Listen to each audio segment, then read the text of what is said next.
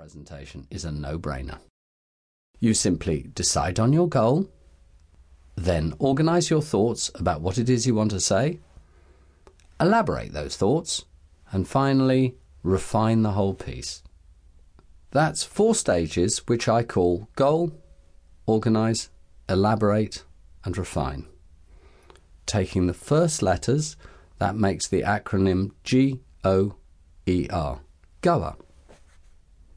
The first stage, goal, involves your speaking to a couple of people and deciding on a